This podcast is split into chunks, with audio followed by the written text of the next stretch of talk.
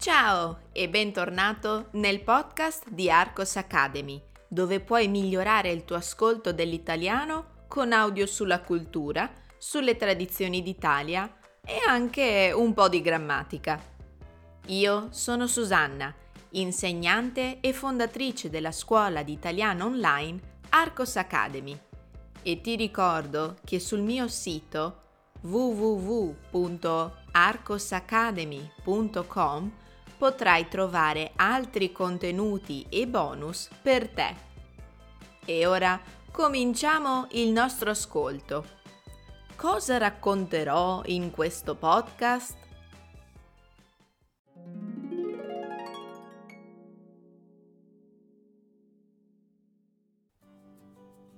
Gli ultimi anni di Lorenzo il Magnifico.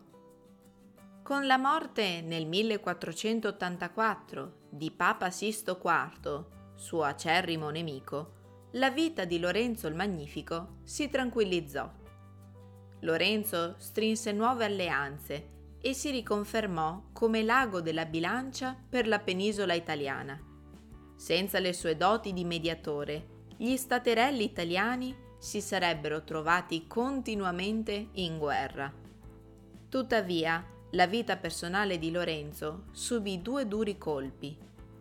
Nel 1482 morì sua madre, Lucrezia Tornabuoni, e nel 1488 l'amata moglie Clarice. Senza l'affetto delle due grandi donne che lo avevano sostenuto durante la sua vita, Lorenzo il Magnifico cominciò una lenta discesa. Lorenzo il Magnifico cominciò una lenta discesa, causata anche dalla manifestazione di una malattia che colpiva molti dei medici, la gotta. Inoltre, nella Firenze ancora governata dai medici, cominciava a farsi sentire una voce a loro contraria il predicatore religioso Girolamo Savonarola dichiarava la necessità di un cambiamento profondo, non solo nella Chiesa, ma anche nello Stato. Secondo Savonarola, governanti come Lorenzo de' Medici, che erano ricchi, superbi e corrotti, non potevano che causare del male alla propria città. Lorenzo il Magnifico non fu capace di contenere l'influenza che Girolamo Savonarola aveva sulla popolazione fiorentina. Ciò nonostante, riuscì a ottenere un altro successo per la sua famiglia. Giovanni, il suo secondogenito, diventò cardinale nel 1492, per poi venire proclamato papa nel 1513. Ahimè, Lorenzo non poté vedere quest'ultimo trionfo della famiglia dei Medici perché morì nel 1492, sconfitto dalla malattia. Con la sua morte, la supremazia della sua famiglia e di Firenze sulla scena italiana si trovò fin da subito in equilibrio precario. Ascoltiamo adesso la versione più lenta.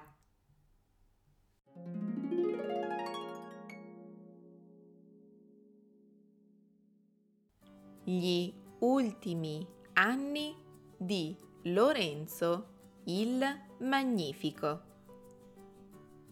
Con la morte nel 1484 di Papa Sisto IV, suo acerrimo nemico, la vita di Lorenzo il Magnifico si tranquillizzò.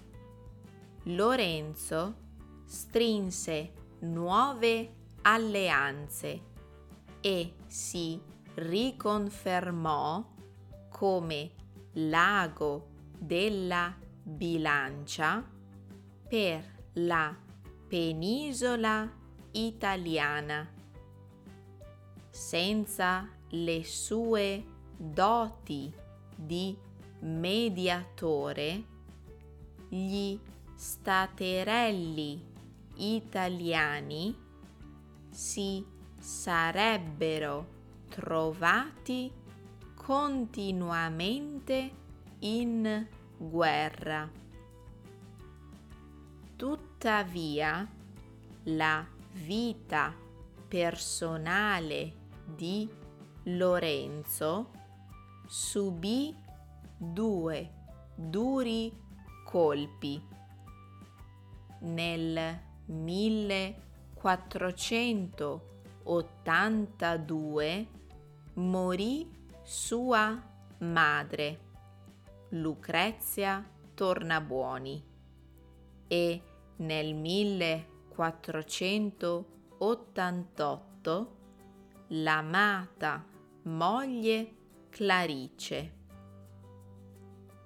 Senza l'affetto delle due grandi donne che lo avevano sostenuto durante la sua vita, Lorenzo il Magnifico cominciò una lenta discesa causata anche dalla manifestazione di una malattia che colpiva molti dei medici la gotta.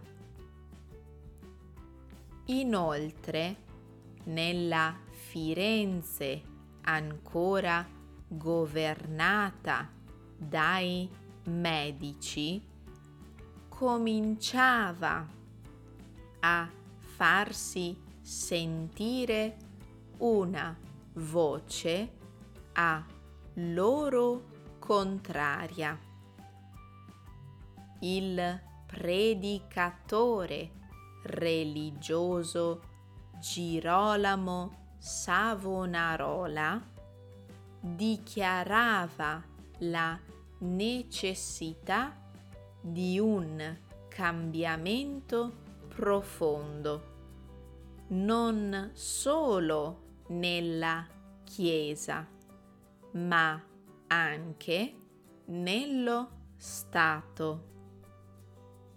Secondo Savonarola, governanti come Lorenzo de Medici, che erano ricchi, superbi e corrotti, non potevano che causare del male alla propria città. Lorenzo il Magnifico non fu capace di contenere l'influenza che Girolamo Savonarola aveva sulla popolazione fiorentina. Ciò nonostante riuscì a ottenere un altro successo per la sua famiglia.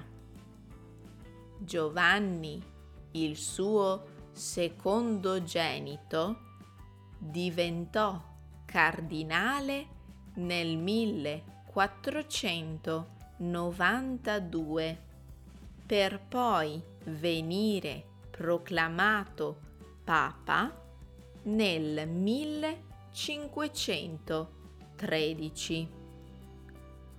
Ahimè, Lorenzo non poté vedere quest'ultimo trionfo della famiglia dei Medici, perché morì nel 1492, sconfitto dalla malattia.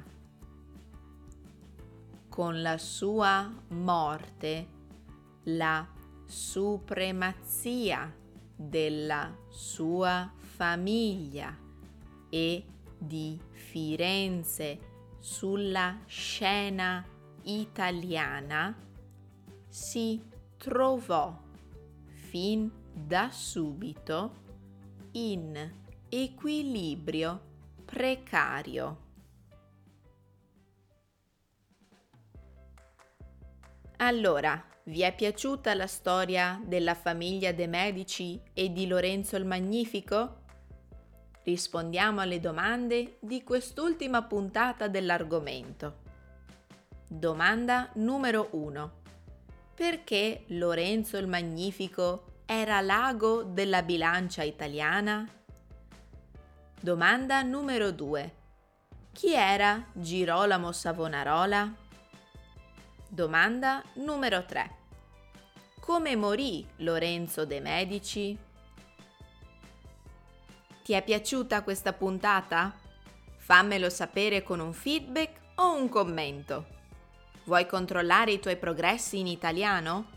Ho preparato un test di italiano nel mio sito www.arcosacademy.com. Provalo! Noi ci rivediamo la prossima settimana.